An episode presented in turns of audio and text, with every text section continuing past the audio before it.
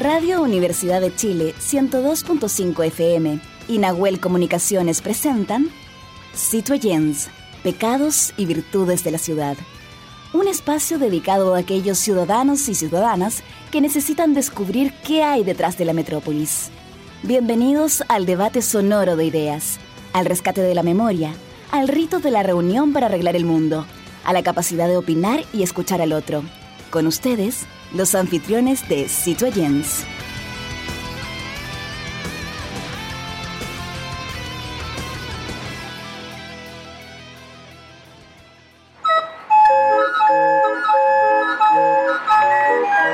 Radio Universidad de Chile y el programa Citoyens, Pecados y Virtudes de la Ciudad presentan Conexión Patrimonial, Sonidos de la Geografía Humana, segunda temporada un microespacio dedicado a valorar nuestros tesoros humanos y sus oficios patrimoniales y que son parte de la memoria viva e histórica de nuestro país. Este proyecto es financiado por el Fondo Nacional de Desarrollo Cultural y las Artes, ámbito regional de financiamiento, convocatoria 2023. Muy buenas tardes, muy buenas noches, ¿cómo están queridos amigas y amigos? Estamos nuevamente en Ocitoñal Live, Pecados y Virtudes de la Ciudad, en nuestra Radio Universidad de Chile, la 102.5 FM, la radio que piensa. También queremos darle la bienvenida a nuestro capítulo número 32 y último capítulo de Conexión Patrimonial, Sonidos de la Geografía Humana, segunda temporada, nuestros oficios patrimoniales. Un proyecto financiado por el Fondo Nacional de Desarrollo Cultural y las Artes, ámbito regional de financiamiento convocatoria 2023. Hay que agradecer el equipo que hace posible que semana a semana usted pueda conocer, ¿cierto? Y escuchar estos oficios tan hermosos. La productora general Fabiola Mancilla, producción digital Matías Carrera, investigación Igor Lepe, diseño Ángeles Potorno, sonido Francisco Beas hoy día que nos acompaña y producción periodística Nosmeli Rodríguez. Y como siempre, mi colega y amigo Jaime Lepe, que está desde Valdivia. ¿Cómo está Jaime? Hola, ¿cómo están todos ustedes? Muy buenas noches, bienvenidas, bienvenidos a este último capítulo de la serie, 32 capítulos que hemos desarrollado durante este año 2023 y donde hemos tenido a cultoras y cultores de distintos oficios, Verónica. Sí, pues la idea es justamente visibilizar estos oficios que muchas veces nosotros pensábamos que ya estaban ah, olvidados. Out. Out. Pero nosotros lo hemos traído nuevamente a la vida. Y hoy día nos corresponde, Jaime, conocer al sombrerero. El oficio del sombrerero en Chile es una actividad artesanal que se dedica a la fabricación y reparación de sombreros y otros accesorios para la cabeza. Aunque este oficio ha perdido relevancia en la sociedad moderna debido a la popularización de otros tipos de gorra y sombreros fabricados en masa, aún existen sombreros que mantienen viva esta tradición. La fabricación de sombreros en Chile tiene raíces históricas, Jaime, que se remontan a la época colonial y la tradición de confeccionar sombreros a mano ha sido transmitida de generación en generación en alguna familia. Así es. Bueno, en el mundo campesino popular, que es el más conocido, ¿no es cierto?, eh, hasta nuestros días, desde aquellos tiempos se, se, fabrican principalmente con, con, paja, con lana o con cuero. Eh, la paja toquilla, que se llama, y también le vamos a preguntar a nuestro invitado en qué consiste. Estos, estas chupallas conocidas como chupaya, ¿no es cierto?, tienen eh, parte de la tradición. Yo me acuerdo que, Verónica, tú tienes mm. que recordar alguna eh, algunos dibujos, algunas pinturas de la mm. época colonial que tenían como unas copas largas. Sí, que eran larguitos hacia arriba, sí. Claro, que era el tiempo de la independencia, ¿no es cierto? Eh, y, estas son básicamente desde la zona central, son típicas, pero también del norte, ¿ah? Ojo. y también podemos encontrar sombreros de distintas calidades que han dado un, legado, un legado profundo, histórico, mm. a, estos siglos pasados. Y, Presenta a nuestro invitado. Y vamos a ver justamente el tema de la innovación y cómo hoy día el diseño es súper importante en el tema del, sombrerero. Ya pues, y tenemos a nuestro experto, pues, ¿quién más que Francisco Rojas Peralta de Calama, reconocido como cultor chileno y artesano de sombrero, 10 años relacionado eh, sobre el oficio, ¿cierto? Pero además es profesor de educación física. Así que lo tenemos acá. Mm. Muchas gracias, Francisco, por aceptar nuestra invitación. Y lo primero, pues, ah, vamos de lleno. Ah, así que de lleno, de lleno. Tú llevas 10 años relacionado con esto. ¿Cómo llegaste a ser sombrerero? Hola, ¿qué tal? Muy buenas, muy buenas tardes a todos. Saludos también y agradecido por la invitación el día de hoy y también agradecido a este programa que se puedan realzar y también dar a conocer este tipo de oficios que si bien es cierto y ustedes lo dijeron, eh, no, no, no son muy comunes o no hay muchos, por así decir. La comunidad de sombrereros, si bien es cierto, eh, entre pocos los podemos conocer, pero sí reconocer entre todos. Así que eh, muy agradecido por todo eso. ¿Me puede repetir su No, ¿hace cuánto que tú ya llevas 10 años relacionado con el tema del sombrerero? Pero ¿cómo llegaste a eso? ¿Es familiar? ¿Alguien te lo transmitió? ¿O fue una, una motivación propia? ¿Cómo llegaste? ¿O cómo, o cómo eh, pasa, perdona, o cómo pasa de profe de educación física a, esta, a este oficio patrimonial?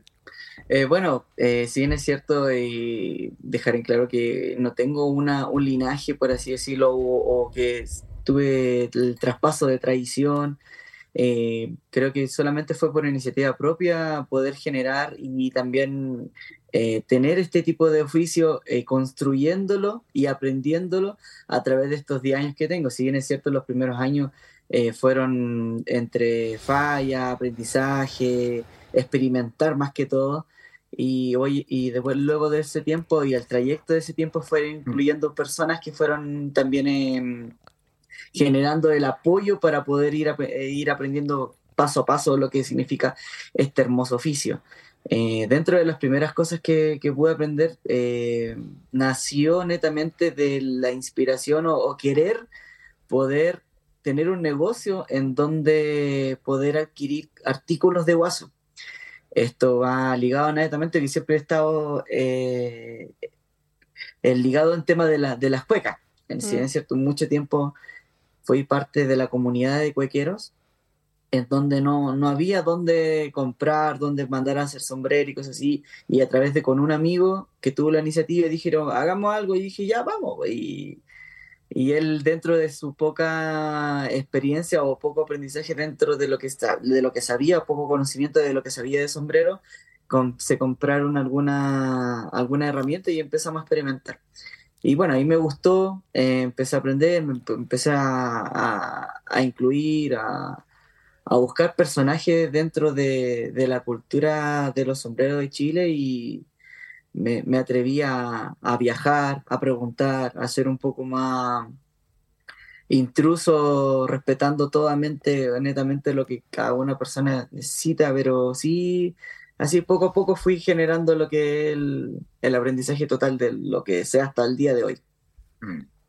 Sí, además esto, Francisco, eh, eh, es de las pocas prendas que son eh, compartidas por los distintos géneros, ¿no es cierto? Tanto hombres como mujeres eh, tienen esa necesidad. Hay, hay zonas donde obviamente se utilizan los materiales nobles del territorio, del, del, lugar. Pero hablemos un poco de la, de la chupalla, ¿no es cierto? Este material que, que es tan, tan común, tan común verlo en, en, ciertas zonas. ¿Cómo, ¿Cómo, llegas a fabricar en este material? Eh, y, qué complejidades tiene con la lana o con otro, con el cuero, por ejemplo?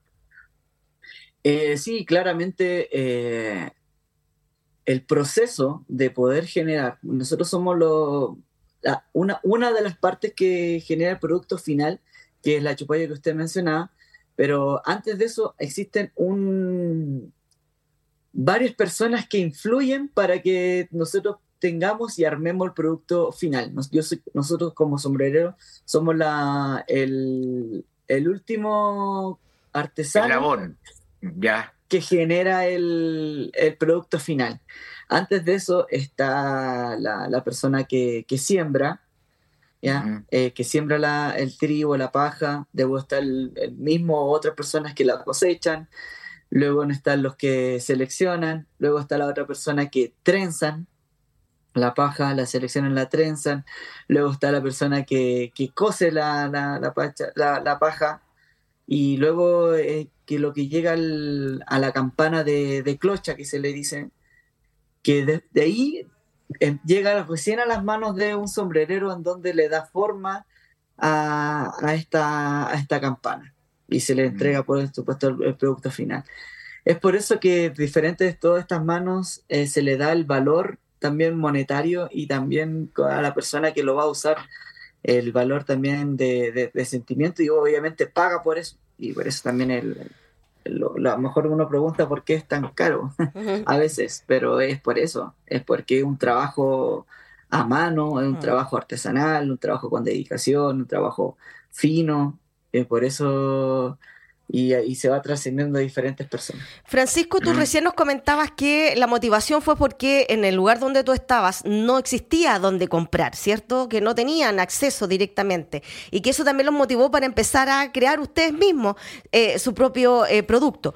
Pero mi pregunta tiene que ver con el tema del diseño. ¿Cómo, cómo hacen el, diseño? ¿De dónde sacan de, eh, este tema del diseño? ¿Cómo lo, lo, transformaron o se ha ido transformando en el tiempo? O siguen con la tradición antigua de este sombrero que hablaba Jaime, que es uno puntudo, ¿cierto? Y el otro que es el más tradicional.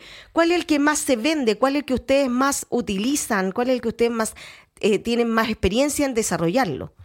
Eh, claro, como tú bien lo mencionabas, el sombrero desde los principios de los 1800 de la conquista hasta el día de hoy ha, trascendido diferentes tipos de, por valga redundancia, de transformaciones o evoluciones en, en, este mismo diseño. Yo creo que más, más que todo por la comodidad o de lo que es lo que se busca eh, impartiendo dentro de la parte de, diferentes zonas. Eh, si estamos hablando netamente por el sombrero de guaso que utilizan ya sean los, los, los, las personas que trabajan en la agricultura y también paralelamente son las mismas, casi siempre son las mismas personas que ahora últimamente en esta época moderna son las mismas personas que cultivan versus las personas que también andan en, los rodeos, son guasos, por así decir. Antiguamente eran distintos. Ya eh, se ocupaba una, una, un sombrero un poco más sencillo, en donde no tenía tanto diseño, en donde la, era más fácil de realizar y obviamente el, el, el material básico era más económico eh, versus al, al guaso que, que, era patrón, que tenía un, mejor diseño, detalles más distintos. Las terminaciones. Eh, la materia prima más distinta, claro. a través del tiempo eso fue evolucionando porque los tiempos, si bien es cierto, como ustedes saben, han cambiado y todo. Y también dependiendo de la influencia que ha tenido también el clima, la zona en que están, eh, y también los diseños de comodidad por así decirlo, como bien me decían ahí, era, es una prenda, es un apero de, de, guaso en el cual siempre se va buscando la comodidad y así a través del tiempo va ir haciendo la modificación. Nosotros como, como empresa vamos ahora, hasta el momento estamos realizando sí los, los modelos eh, modernos que, se han, que han estado hasta último tiempo. Si bien es cierto, estos 20 años han habido algunas transformaciones, pero en base han sido eh, la misma base, pero con pequeñas modificaciones a través del tiempo. Pero personalmente yo quería eh, mantener ese, ese sombrero que se hasta, hasta que tomó fuerza, por así decir. Perfecto. Porque ha querido tener algunas diferencias, pero no, no sé, no, no sé, no se ha podido. Sí, ah, yo diría, yo diría, Francisco, que el, el, la ocasión hace al sombrero. Mm. ¿ya? Eh, yo me acuerdo de mi abuelo, que vivía en una zona guasa ahí en San Felipe, eh, tenía, claro, un sombrero baja para el trabajo, para la labor, para el campo, ¿no es cierto? Pero cuando había fiesta, no sé, la fiesta de la vendimia, la fiesta de la chaya, que están conocidas en, la zona de Putaendo, eh, ya mi abuelo y mis tíos sacaban un sombrero ya más elegantoso, digamos, para, para, para, la vestimenta. Entonces, en el trabajo, lo que yo te preguntaba antes, en el trabajo, entre, entre la paja, por ejemplo, y la lana, eh, o el fieltro, ¿no es cierto? ¿Qué, ¿Qué complejidades tiene cada uno de estos materiales? Eh, bueno, eh, sabemos bien que el fieltro que tú nombraste viene a través del pelo o de la lana. Hay distintos, hay dentro de esa categoría por lo general se pueden destacar dos, que es el pelo de conejo ya que sacan del, del pelo del conejo, se realiza un prensado, un proceso y se hace una campana, una clocha.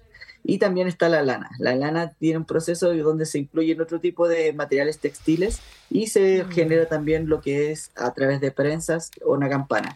Si bien es cierto, la campana de, de lana es un poco más económica, dependiendo de cuál es el tipo de proceso, y la, la, la campana de pelo de conejo es mucho más, más cara.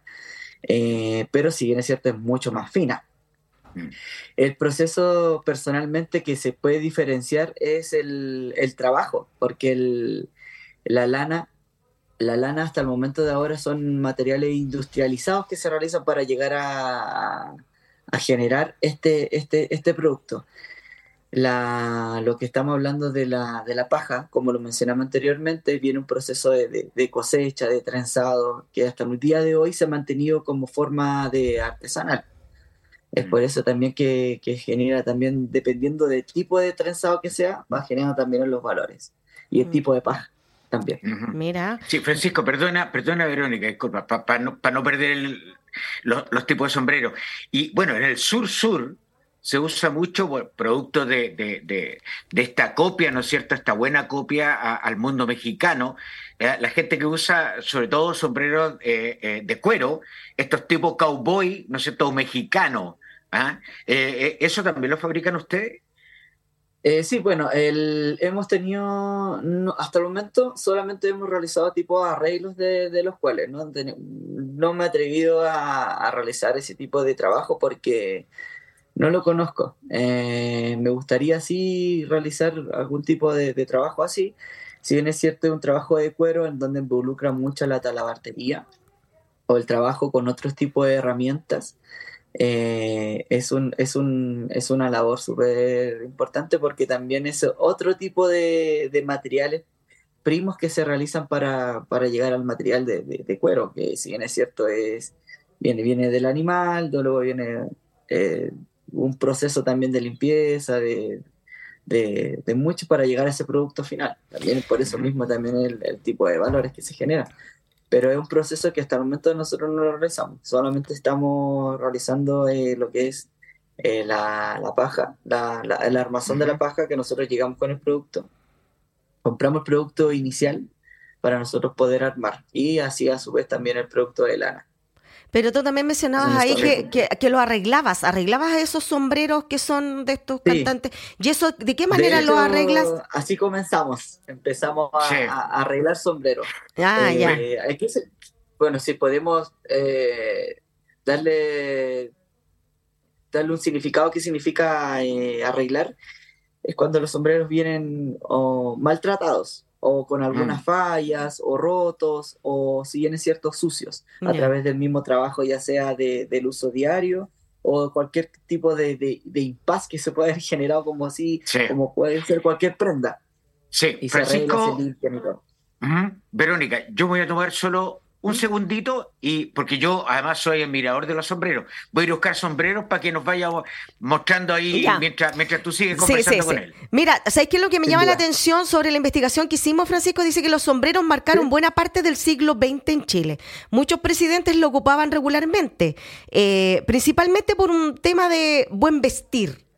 ¿Hoy día tú crees que eso se está retomando o todavía cuesta de que el chileno considere que el sombrero es parte del buen vestir? Sí, si bien es cierto, dentro de la época que tú nos mencionabas, eh, era, una, era una prenda obligatoria dentro de la vestimenta, eh, ya sean en, las páginas cuando uno podemos ver o ver eh, dentro de las influencias que se generaron de la eh, del extranjero. Podemos ver netamente lo que es en las pampas, por así decirlo, la influencia de la salitrera, eh, o en el tipo de esa época se realizaba también la vestimenta primordial, el sombrero. A través del tiempo esto fue modificando y fue también cambiándose, en donde también la, las vestimentas ya sintéticas o de otro tipo de estilo se han ido cambiando o reemplazando. En referencia a los tiempos de ahora, muchas personas se han atrevido a poder usar un sombrero, eh, general, incluir dentro de su vestimenta también el sombrero, ya sea como para, para vestimenta de, de lucir bien o de combinar bien con lo que están, lo que tienen puesto, o Mm. como también para darle una utilidad, que si bien es cierto, eso es lo principal, que es cubrirse del sol. Sí. Bueno, ahí Jaime tiene Perfecto. algunos. Pues veamos, Jaime. Mira, este, claro, este es de lana. Este, este es un, Sí. un- un sombrero elegantoso que uso yo para ocasiones muy, muy especiales. Está, ¿no es cierto? Este, que es más bien de paja, que Ah. también es, es medio elegantoso, ¿ya? Pero Está ese es más tipo- caribeño. Claro, Chaplin, digamos, Ah. ¿te fijas? Que también es... Ese es como ahí, Chaplin, lo ¿verdad? Que ese es como Chaplin. Y, claro, y este es como, yo le llamo el sombrero cuequero, ¿ah? de la cueca chora, ¿ya? que lo uso también ahí eh, en algunas ocasiones. Estos son parte de los sombreros que tengo, tengo un montón más, pero eh, lo uso harto, lo uso harto.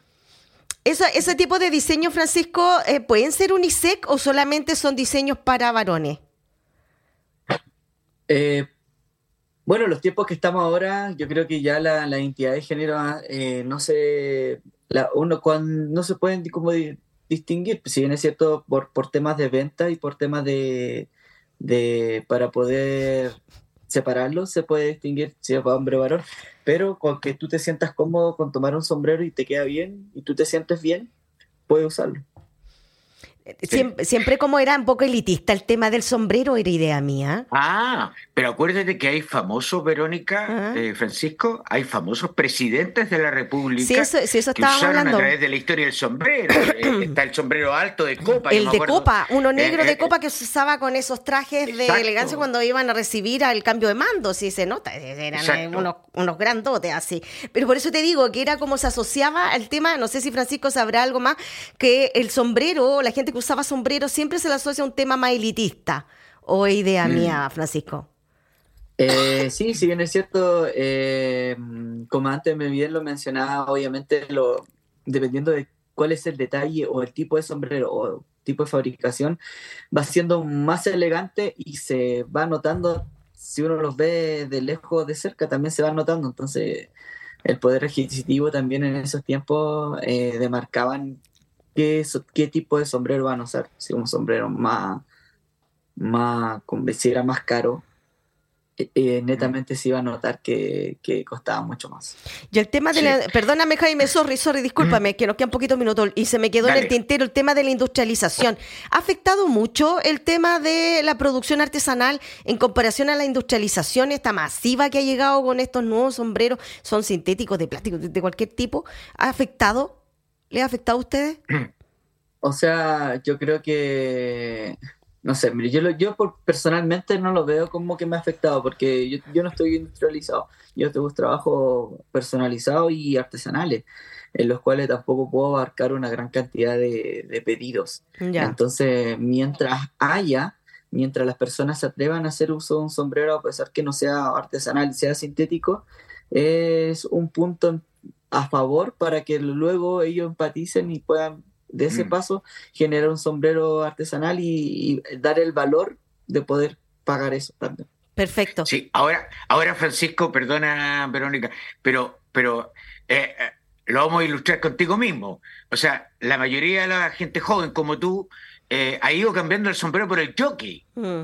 ¿Ya? Sobre todo la nueva generación. Entonces, como que ha quedado desplazado el sombrero. A propósito de lo que tienes puesto, digamos. Sí. Sí, Oye, sí, es cierto. oye, Francisco. Bueno, eh, bueno, no, no, bueno, yo con buzo tampoco no se vería bien. No, pues no, porque además, acuérdate que el profesor de educación física debe estar haciendo clase hoy día, Claro. sí, se tomó un tiempecito para hablar con Sí. nosotros. Ya, oye, Francisco, ¿dónde te pueden ubicar? ¿Tienes redes sociales?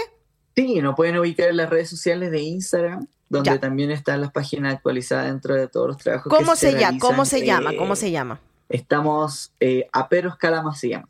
Aperos Calama. Aperos Calama. Aperos Calama, ya sí. estamos empezando a seguir. Ah, vamos a ver cuántos seguidores tiene. Ah, vamos a estar igual que los tipos de la tele. Ya fue. Oye, Sí, Francisco, un, un abrazo gigante. Muchas gracias por habernos acompañado. Francisco Rojas Peralta de Calama, reconocido como cultor chileno y artesano de sombreros. Diez años dedicado a este oficio. Muchas gracias por aceptar nuestra invi- eh, invitación y visibilizar este oficio que para muchos todavía está guardadito ahí eh, eh, en, en alguna parte escondidito, pero nosotros queremos visibilizar, ¿ya? Así que muchas gracias, Francisco. Muchísimas gracias vamos, por el espacio. Vamos a una pausa y volvemos, Verónica. Sí, vamos. Chao, Francisco. Nos vemos. Chao, hasta luego. Muchas gracias.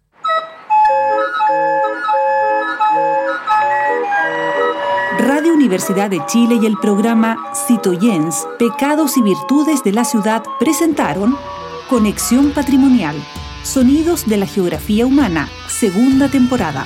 Un microespacio dedicado a valorar nuestros tesoros humanos y sus oficios patrimoniales y que son parte de la memoria viva e histórica de nuestro país.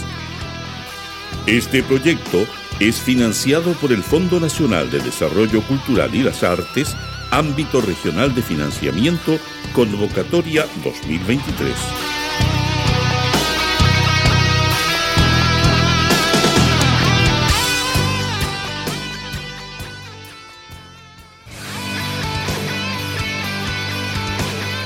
En la Plaza de Abasto todo puede suceder, porque es un lugar de encuentro con las ideas, los mundos y los personajes de la ciudad.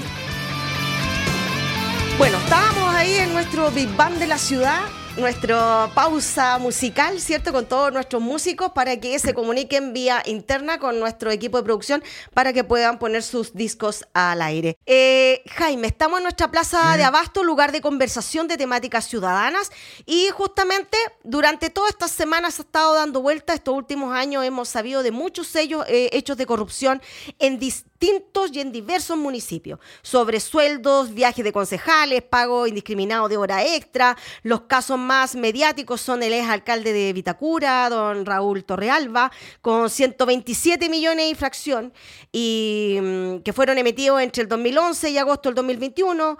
Eh, que cinco meses ya lleva en prisión, ¿cierto? Mm, y que no, no ha podido estar en libertad porque ya la última vez que pidió salir en libertad fue denegada. Eh, así que hemos tenido hartos casos ¿ah? de alcaldes que han tenido algunos problemas, exalcaldes que han tenido problemas, Jaime. Bueno, José Luis Yáñez, para, para, hacer el relato más breve, ¿no es cierto? Eh, jefe comunal de Algarrobo, eh, tuvo a su haber 69 millones de pesos pertenecientes al municipio y se investigan 77 giros fraudulentos. Los dineros fueron a, parar a cuatro cuentas corrientes particulares y a las arcas personales, por supuesto, del señor Yáñez y la ex alcaldesa de Maipú, Cati Barriga, que ha sido, en términos de números, y de fraude al fisco 31 mil millones de pesos. Eh, entonces vamos a ver eh, en este tema de la justicia y las clases de ética si la yerna de Lavín en prisión eh, va, va, a llegar justamente a ese lugar que correspondería cuando alguien comete un delito y especialmente un delito contra la ciudadanía, contra el fisco. Sí, el próximo 16 de enero va a estar la formalización que por, de, por todo lo que ha sido defraudado, pero también será formalizada por los delitos de fraude al fisco y corrupción. Ah, entonces, también vamos a conversar de este tema con uno de los concejal, ex concejal de la comuna, que fue uno de los pioneros, ¿ah? uno de los primeros que empezó a denunciar estos, estos mm, problemas de plata o de, eh, de, movimientos que existían en la municipalidad. Estamos con, en contacto con el ex concejal de Maipú, Ariel Ramos, sociólogo. ¿Cómo estás, Ariel? Gracias por estar con nosotros y aceptar nuestra invitación. Fuiste concejal justamente en el periodo de la señora Barriga. Sí, hola, hola, ¿qué tal? ¿Me escuchan bien por ahí? Sí, súper bien, súper bien. Eh, eh, primero que, nosotros ya hicimos como una introducción referente, como que pareciera que esto fue como una seguidilla, ¿cierto?, de casos de corrupción eh, en los municipios. ¿Será coincidencia que estos tres casos son de la derecha, Ariel? ¿O no olvidamos que la ex de también nos estamos olvidando ahí de Karen Rojo, ¿ah? quien también fue condenada por fraude fisco? ¿Será una coincidencia eso, Ariel, o no? No, yo creo que no, no es coincidencia, aun cuando hay casos de corrupción en buena parte de los partidos políticos vigentes hoy, hoy en día en Chile, no en todos, hay, hay excepciones muy honrosas, por supuesto, pero lo regular es que cuando uno analiza el espectro político, mientras más a la derecha, especialmente en la UDI, es donde más alojan los casos de, corrupción. Así que yo creo que no, no es coincidencia, tiene que ver con los valores, con la forma de actuar de los representantes públicos de la derecha una vez que eh, llegan al, al poder. Los casos que ustedes describen un pequeño puñado de estos casos de corrupción que ya lamentablemente se han hecho costumbre en el país. Ariel, pareciera que, que el municipio es un buen lugar no se han detectado en otro tipo de instituciones, mayoritariamente, un lugar que tiene ciertos privilegios para justamente producirse estos desfalcos o estas malversaciones de fondos públicos. ¿Cómo lo ves tú? ¿Cuál es tu ah. experiencia? Sí, yo creo que hay, muchos casos de corrupción y de malos gastos de recursos públicos que se están dando hoy día dentro de los municipios. En esa misma línea, Contraloría General de la República está destinando esfuerzos especiales con algunas creaciones de oficinas para, para estos fines y eso lo encuentro muy, muy saludable dado que hay por lo general poco control, poca fiscalización hacia las eh, autoridades del municipio. Sabemos que el rol central en materia de fiscalización lo tienen que ejercer las concejalas, los concejales, pero aún así no, no es suficiente. Y creo que las medidas que está tomando Contraloría van en una línea positiva, eh, dado que es eh, también muy relevante que se puedan afinar los gastos públicos en los municipios, porque cada peso malversado cada peso que se va a la corrupción finalmente recursos que no llega a las necesidades más inmediatas de, la población. Creo que también hay un, sentir de la ciudadanía de desconfianza hacia eh, la institución a nivel general, pero eh, esa desconfianza también se ha transformado en ganas de fiscalizar y en ganas de saber qué es lo que están haciendo sus autoridades municipales. Yo creo que eh, en eso también ha ayudado incluso la, prensa, eh, particularmente los medios televisivos, donde post revuelta popular estos medios se han abocado un poco más al quehacer de las entidades públicas y eso también ha ayudado a poner en la palestra cómo se tiene que hacer una buena gestión en términos municipales o eh, a otro nivel de gobierno. Creo que se ha hecho mucha pedagogía y la ciudadanía recibe de buena manera esto, ayudando también a fiscalizar a, sus autoridades. Perfecto, pero no solo en los municipios hemos encontrado eh, problemas de corrupción, también están las famosas fundaciones. Claro que menos monto, ¿ah? pero corrupción igual. Agregar que eh, los medios últimamente, Jaime, solo hablan más de las fundaciones, ¿ah? pero no de tanto del caso Barriga. Eh, Ariel, ¿usted cree que la yerna de la Lavín pasará un día en la cárcel? Es una buena pregunta.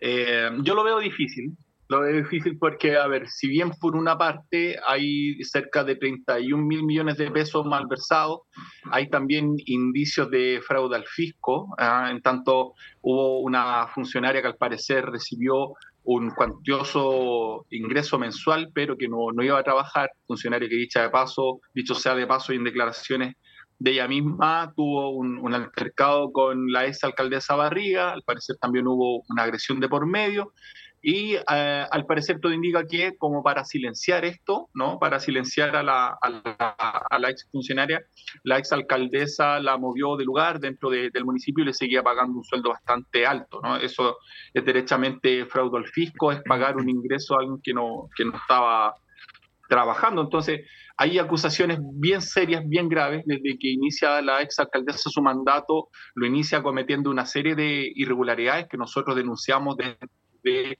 el primer momento, lo denunciamos a Contraloría General de la República, eh, en incontables eh, situaciones. Luego de eso, Contraloría fue fallando en favor de nuestro y también nosotros presentamos una acusación por notable abandono de deberes en el Tribunal Electoral Regional acá en la región de Santiago y estamos esperando también la sentencia que desde ahí emane. Ahí nosotros hemos pedido que la ex alcaldesa Barriga quede inhabilitada para ejercer cargos públicos por un total de cinco años, que es la máxima sanción que puede otorgar este tribunal que solamente falla en torno a materias eh, electorales. Paralelamente va cursando lo de la justicia ordinaria que estamos eh, conversando ahora en esta, en esta entrevista eh, y ahí es ahí donde debería haber una, una sentencia, ojalá de, presidio efectivo. Es lo que estamos esperando muchas y muchos, sobre todo de quienes vivimos en Maipú, porque eh, la verdad es que el, juego que se hizo con los recursos municipales, el, juego que también que se hizo con eh, las distintas necesidades de los habitantes de Maipú fue bastante grave y hoy día tenemos un, alcalde que está tratando de hacer todos los esfuerzos con los pocos recursos que quedó en el municipio y con una, eh, en una enormidad de, deudas que todavía el municipio tiene que pagar a los diferentes acreedores. Así que si me lo preguntan, por supuesto, eh, esperamos que este, este presidio sea efectivo, pero bien sabemos cómo se maneja la justicia chilena en este tipo de casos, sobre todo cuando hablamos de eh, gente poderosa. ¿Quién podría negar que la familia Lavín Barriga es una de las familias más poderosa de Chile, no solamente en términos políticos, sino también en términos económicos y, de, influencia. así que todo, está en veremos. Sí, pero acuérdate que está Torrealba todavía está preso, así que no, no ¿por qué no? ¿Ah? Mm. Torrealba que tenía una carrera mucho más política de muchos más años, sí está preso, entonces ah, por eso es la pregunta.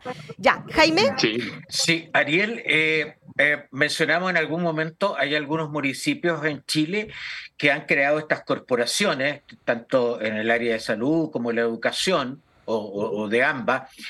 Eh, el rol de los concejales o de los consejos respecto de estas corporaciones también tiene ciertas atribuciones o es respecto solo de los funcionarios municipales? ¿Cómo, cómo, cómo, cómo es el rol ahí del consejo? Claro, el, el consejo puede fiscalizar todo dinero municipal ¿ya? y el actuar de las autoridades, es decir, de la alcaldesa, del alcalde, de los distintos directores, directoras y del, del quehacer del municipio en general. Eh, pero en relación a los dineros que se traspasan a las corporaciones, las y los concejales en Chile solamente pueden fiscalizar a las corporaciones en relación a los dineros que se, se, entregan desde los municipios a esas corporaciones. Y las corporaciones, a ser entidades de derecho privado, pueden tener aportes de eh, diferentes vías, pero esos recursos no son fiscalizables 100% por eh, los concejales y concejalas. Entonces, ahí tenemos una, una, dificultad. Hoy día se están eh, haciendo ajustes también a, los cuerpos legales que rigen a las corporaciones para que ojalá el, el 100% de manera gradual de estos recursos que manejan las corporaciones puedan ser fiscalizables y se puedan rendir cuentas públicas de, aquello.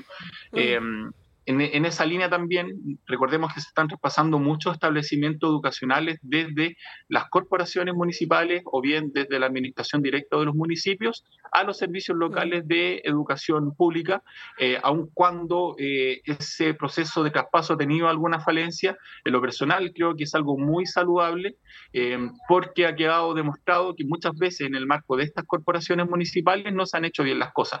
Solamente para poner un ejemplo, en la gestión de la alcaldesa Barriga, bien bullados por el caso, donde con 56 millones de pesos se compran peluches para regalar a las personas de Maipú, ni siquiera a los niños y niñas, eh, bajo el rótulo de ser una campaña para aumentar matrículas, dineros que venían provenientes del Ministerio de Educación para reparar infraestructura dañada de los establecimientos públicos. Entonces, justamente es el ejemplo de cómo en el caso de una corporación municipal eh, estos fondos no son 100% fiscalizables esa compra no pasó por el Consejo Municipal, sino que directamente se compraron los peluches, gastando 56 millones de pesos desde la Corporación de Educación.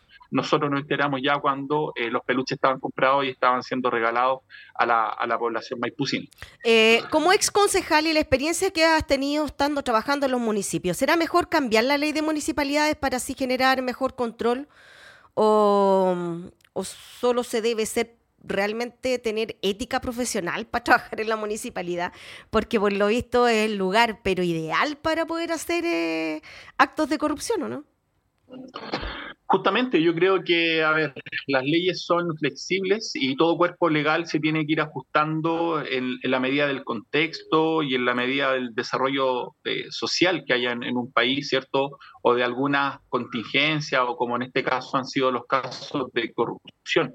Yo creo que hay que seguir eh, afinando esa ley, pero eh, yo creo que es algo importante es poder incorporar de manera más efectiva a la comunidad en, eh, en, todo, todos estos ámbitos. En las corporaciones, por lo general, hay participación de eh, representación de los vecinos y vecinas, pero es una representación más bien eh, acotada y, y, muy en términos solamente de la, de la consulta o de entregar información.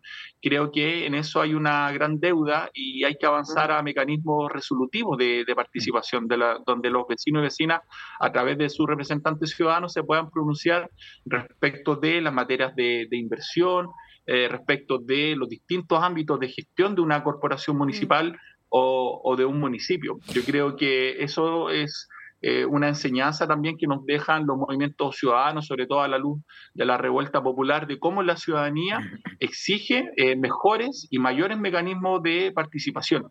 Pero si la institucionalidad no se abre a esa posibilidad, de verdad que poco va a cambiar, pero yo creo que para poder mejorar el rol de la comunidad, el rol de los vecinos y vecinas es fundamental en una mayor democracia y mayor transparencia de los órganos públicos.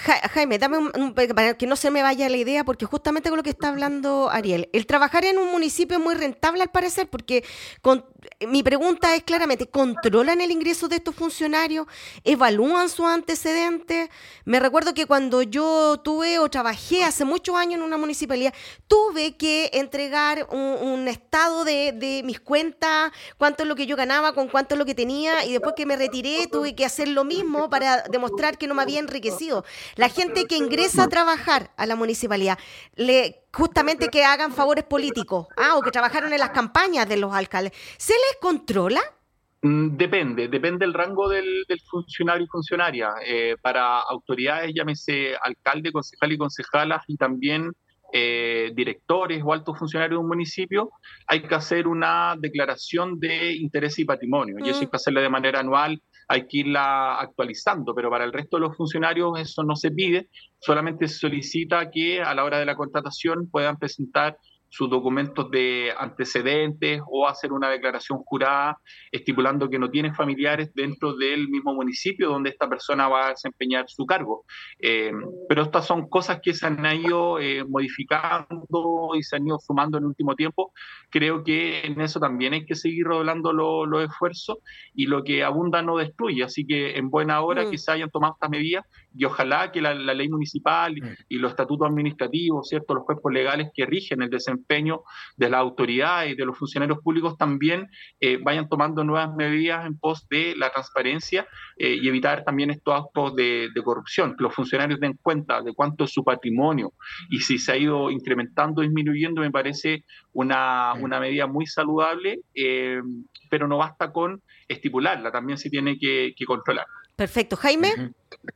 Sí, finalmente, Ariel, en el, quiero llevarte a un campo paralelo el, nuevo texto constitucional, y así se ha ido discutiendo, respecto, por ejemplo, a que eh, se exima de pago de contribuciones a, las chilenas y chilenos, podría tener un agravante muy serio respecto a los recursos, a los pocos recursos que tienen algunos municipios en este fondo municipal. ¿Cuál, cuál es tu percepción de aquello? Sí, justamente es de mucha preocupación. Eh, yo obviamente voy a, votar en contra el próximo domingo eh, y voy a votar en contra fundamentalmente por esta, esta medida, ¿no? De que busca eliminar el impuesto territorial, las contribuciones principalmente eh, a las familias más ricas. Sí, es, es eso, ¿no? Eh, en, en, Chile pagan contribuciones principalmente las familias que tienen mayores ingresos, que tienen sus viviendas asentadas en los terrenos con mayor plusvalía, en demedro de la gente que vive en las comunas más pobres, en regiones o en la periferia de la región metropolitana, donde buena parte de ellos están liberados de este, de este pago de impuesto territorial.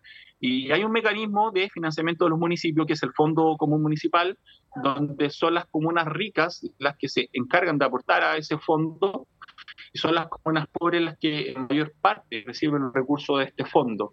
Eh, y es así como eh, se ha hecho público un ranking de distintas comunas que se van a ver eh, muy afectadas por la menor disponibilidad de ingresos a partir de esta medida que busca principalmente instalar el Partido Republicano, obviamente favoreciendo a, su principal elector, que es el, el, chileno de situación económica privilegiada. Pero esta es una medida nefasta para los habitantes de las comunas más pobres, donde los municipios tienen que hacer eh, malabares prácticamente con el poco mm. financiamiento. Hay una asimetría, pero terrible, en materia de financiamiento municipal. Si los municipios ricos de eh, Chile, llámese Vitacura, llámese Las Condes, llámese Lo Barnechea, tienen para invertir en cada uno de sus ciudadanos y ciudadanas al año cerca de un millón o un millón y medio. En las comunas más pobres, la, la cuantía de ese volumen de inversión por cada uno de sus habitantes bordea entre los 150 mil y los 300 mil pesos. Entonces, eh, ahí hay uno, uno ve que hay mucha desigualdad, sobre todo porque en estas comunas más ricas que señalo, eh, la cantidad de necesidades es menor. ¿ah? O sea, uno, uno, transita por esas calles, están todas pavimentadas, las áreas verdes todas relucientes, podría dar eh, muchos ejemplos más de las desigualdades territoriales que hay en base a esta desigualdad del financiamiento. Por lo tanto, creo que la medida que eh, postulan los republicanos y que forma parte de la propuesta de texto constitucional va en la línea contraria de lo que quieren la mayor parte de los chilenos y chilenas, que es eh, avanzar en mayor igualdad. Así por eso más votamos rechazo este día domingo. Ya, nos queda más que claro. en, contra, no rechazo. ya, ya pues, queremos dar las gracias al ex concejal de Maipú, Ariel Ramos, sociólogo también, eh, que no, claramente estuvimos conversando sobre los problemas de corrupción que se han presentado en la municipalidad en este último tiempo. Así que, Jaime, te quiero dar las gracias también por haberme acompañado una semana más en nuestra Plaza de Abastos, mm. en la 102.5 FM, la radio que piensa. Ariel, muchas gracias. Gracias a ustedes, un abrazo grande. Igual un abrazo. Gracias. Jaime. Gracias, Ariel. Nos vemos la próxima, próxima semana. La próxima semana, ¿no es cierto?, un nuevo encuentro en esta Plaza de Abasto, donde los temas de la ciudadanía, digamos, los ponemos en valor. Así que nos encontramos la próxima semana. Ya, un abrazo gigante, que tengan muy buenas noches.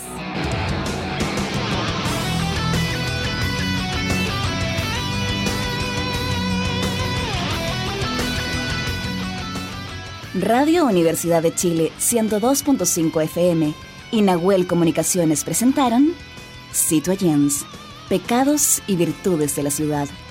Un espacio dedicado a los ciudadanos y ciudadanas que necesitan descubrir y explorar qué hay detrás de la metrópolis.